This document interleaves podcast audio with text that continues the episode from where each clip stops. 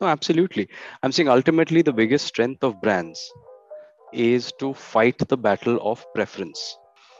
Why do you create why do you create brands and why do you not only work with commodities? You know, very often product differentiation could be very, very minimal.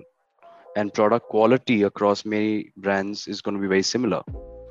Yet there are certain brands which are preferred over other brands and those brands command a certain premium. Now, if as a brand manager who's going to graduate into, let's say, a category manager or into a marketing manager, you cannot ensure that your brand remains healthy and grows in health and wins the war of consideration and preference, your brand will never be able to impact your company's cash flows positively.